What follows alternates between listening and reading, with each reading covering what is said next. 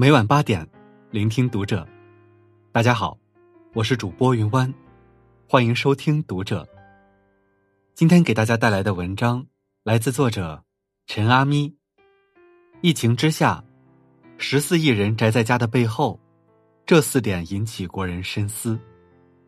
关注读者新媒体，一起成为更好的读者。这个春节，大概是无数人过得最长的假期了。由于疫情蔓延，全国各地纷纷号召大家在家隔离。十四亿人宅在家二十来天，这种鲜少的独处，却让不少人真正静了下来，思考了这场战役背后，与个人、家庭、城市、国家的意义。在西方。盛行一个叫 “gap year” 的概念，意为间隔年、空档年。西方青年在毕业之后、工作之前，会做一次长期的旅行，体验以往不同的生活方式，找到一个和自己相处的机会，去不断完善自己，丰盛内心，从而让自己内心更有力量，更能担当。在巴厘岛，他们的新年叫做祭夕节。在新年的第一天，一反于中国新年的热闹，他们选择让一切静下来，只和自己相处，不出门，不得点灯，不得烧火。清晨醒来，轻食冥想，自己静静待一会儿，审视自己这一年的不足与成长。独处，是我们通往强大的道路。当我们终于静下来思考。便多了一双眼睛去关照自己的内心世界，复盘这一年做了什么，有什么没做好，以及二零二零年我想实现什么新目标。没有人际交往的干扰，你更专注在想学的知识上，清空了积压的未读书单，顺便学习了一直拖着的课程。最近你一直刷朋友圈，肯定发现内容明显增多了。你发现那些平日里奔忙的人。原来也有这样或那样的才华，晒美食制作，晒文艺特长，晒专业书单。张三最近在朋友圈打卡尤克里里学习内容，之前拖了一年的课程，终于趁这段时间通过网课顺利学成了。李四北漂五年来，从来没有时间玩游戏，这段时间直接从青铜打成了王者。一个真正强大的人，势必是懂得自洽的人。学会独处，才能沉淀人生。我和武汉一位朋友微信聊天时，他说工作这么多年，第一次和爸妈待这么久。原本和父亲说不上几句话，但是这段时间，他们开始一起看电视，一起泡茶聊天，一起喝酒，一起搓麻将斗地主，一起包饺子，没有做什么刻意的努力，但就是觉得有什么东西被打通了。一家人独处的这段时间里，父母常常做饭积极，心情愉悦，容光焕发。多年前，国内有大型调查机构，针对二十五到五十岁、收入中等的群体做了一个调查，结果发现，百分之六十三的人每年和父母团聚次数少于三次。这些人每年和父母相处的时间平均为七十八小时，也就是说，假设你今年三十岁。父母五十五岁，且能长命百岁，在剩下四十五年的时间里，你和父母相处的时间是一百四十六天，不足半年。这突如其来的陪伴馈赠，他们一边担心疫情，但另一边又享受着天伦之乐。朋友圈里一位新手妈妈发了很长的一段感慨，她说：“以往忙于工作，一直很遗憾不能好好陪伴孩子的成长。”这场意外，给了她和孩子的相处时间，让他得以享受为人母的幸福。有一对结婚多年的夫妻，服装店的生意没有做了，在家的这段时间，却让他们重新找到恋爱的感觉。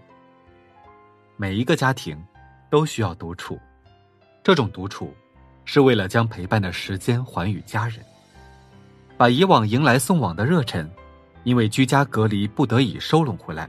转至家人身上，却意外的发现，自己竟忽略了他们那么久，却也更警醒自己，要珍惜余生陪伴家人的时光。对于武汉来说，这无疑是一场重创。热干面病了，他被拉起了隔离带。一个人也好，一座城也罢，总是在自己陷入危难的时候，看清了很多东西。武汉封城后，网上流传一张热干面加油的图，又萌又暖。全国各地表现出了善意和团结，在第一时间积极的向武汉援助资金和物资，和他一起加油。前两天，四大天团火了，北协和、南湘雅、东齐鲁、西华西，他们代表了中国医学界王炸的水平。上世纪就闻名中华的四大医学品牌。他们在武汉会师，大喊“武汉加油”，现场视频看得人热血澎湃。在网上看到最戳心的一句话是：“全村的龙已把最硬的铃给你，哪怕自己也伤痕累累。”这个素有九省通衢之称的城市，作为连贯四方的最大交通枢纽，它曾经热闹繁荣。突如其来的灾难，让他受伤沉寂，但当他摔倒时，抬头看见四方都是向他伸出的援手。武汉因为疫情被隔离时，得到了全国各地的支援，这一切的背后，寄托了多少人的期盼和牵挂，切不可辜负全国人民的善意。自封城到现在的二十多天，这场疫情灾难引起了很多人的反思。不可否认，这场灾难带来的伤害，磨练了这座城市应对重大灾情的能力。一座城市，只有在不断的反思和修正中，往后的路方能走得更稳、更扎实。因为病毒的强传染性，为了有效控制它，中国给自己按下了暂停键。当国家慢下来了，我们意外发现了很多之前没有暴露的问题。多难并不兴邦，多难背后的反思和行动，才能带来一个国家真正的繁荣富强。十七年前，我们遇上了非典。我在网上看到了这样一组照片：二零零三年二月十六日，广州医学院第一附属医院的英东广州重症监护医学中心内，钟南山与其他专家一起医治一名非典病人。二零零三年四月二十三日，杭州老浙大社区内一隔离点，工作人员通过高音喇叭向楼内居民传递信息。二零零三年四月二十七日，参加芭蕾舞课程的孩子们戴着口罩练习舞蹈。二零零三年五月一日下午六时，广州军区武汉总医院为驰援北京抗非典的八名医护人员壮行。二零零三年五月七日，北京郊区小汤山医院专门收治非典病人。它的建设是从四月二十三日开始的，短短八天时间。就在一片空地上建起了这座全国最大的非典专科医院。二零零三年五月十六日，大批抗非典物资运往小汤山医院。二零零三年五月十八日，北京市首支社区居民环境整治应急小分队在八宝山街道成立，负责区域的环境监督、清理和消毒。回到二零二零年，新型冠状病毒。与蝙蝠 SARS 样冠状病毒同源性达百分之八十五以上，基因序列相似性达百分之七十。疫情当下，国家参照了十七年前的抗非典经验，动员全员抗疫，管制出行和集体活动，参照北京小汤山模式，十天建起了火神山定点医院，开展全程消杀细菌。九八年抗洪，零三年非典，零八年汶川大地震。中华民族从来不是一帆风顺的。一个伟大的民族，往往是从苦难中涅槃而生的。网上有人说，世界上并没有第二个国家，有上下数千年的纵深，五十六个民族的宽广。世界上也没有第二个文明，可以历经风雨，百劫涅槃，生生不息。想想新中国刚刚成立时，在世界的版图上。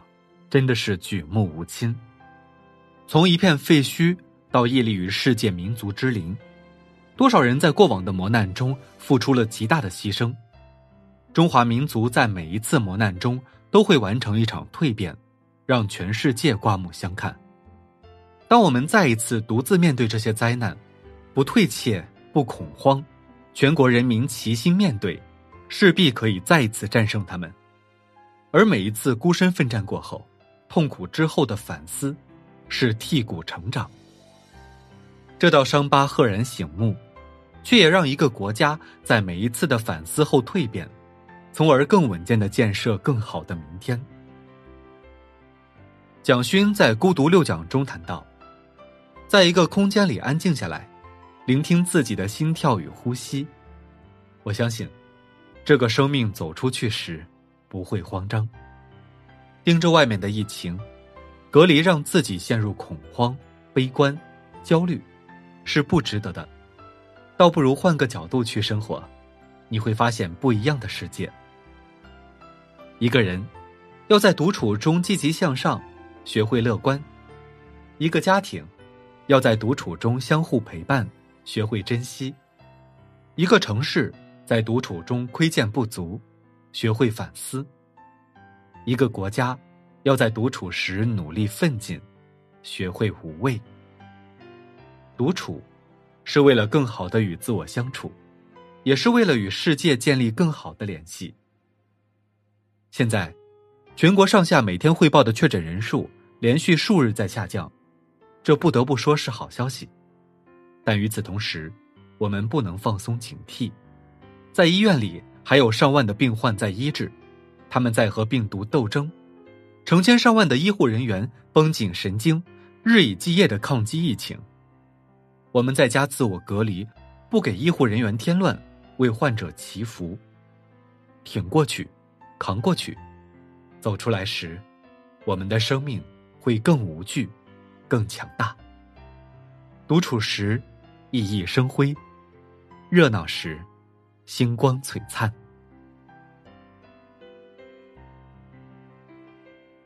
好了，今晚的内容就分享到这里。感谢您的收听，如果您喜欢这篇文章，不要忘了在下方点赞哦。我是云湾，我们下期再会。